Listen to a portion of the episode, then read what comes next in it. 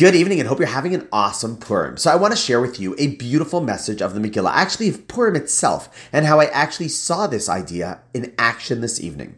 So this evening at the shul, it was beautiful. There were so many people from all ages and from many different backgrounds. And before we started to read the Megillah, I wanted to share with them that there was both a key line that describes why the Jews were able to be targeted by Haman for destruction, and then also why in the end the Jews merited to be saved. So first, when Haman approached the king Ahasuerus to suggest killing all the Jews, he explained that our nation was one that was mafuzar umafurad, a nation that was scattered and split apart. And while on the surface, what he might have meant when he was talking to Ahasuerus was that we were scattered and split apart from the average local Persian, our sages take it to mean that really the problem was that we were scattered and split apart from each other. We were divided people. That always has been our greatest Achilles heel. And because that was the reality, Haman saw that he could be successful in getting the king to turn against us as well, because we ourselves were separated from each other.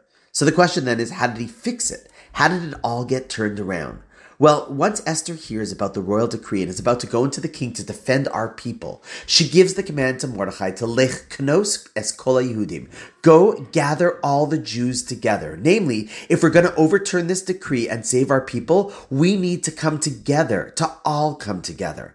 That was our superpower. And especially when God sees that we're acting as one people, one family, then he steps in to help out as well. And that's what happens.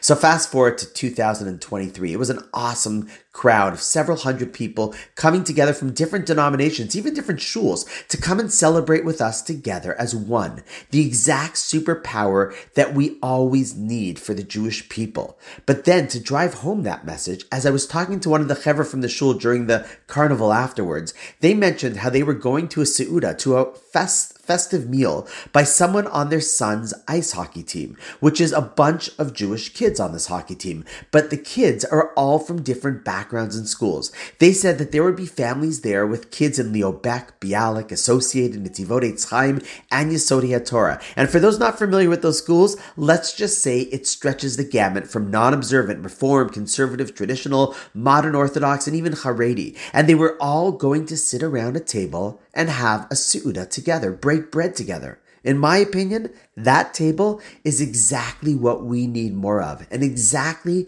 the message that we were just talking about in the Megillah. It's always a good time to put away the differences that divide us as a people and instead find the common ground that unites us as a people. That was and always will be our superpower. And so on that night, wishing you an awesome Purim, and I look forward to seeing you tomorrow.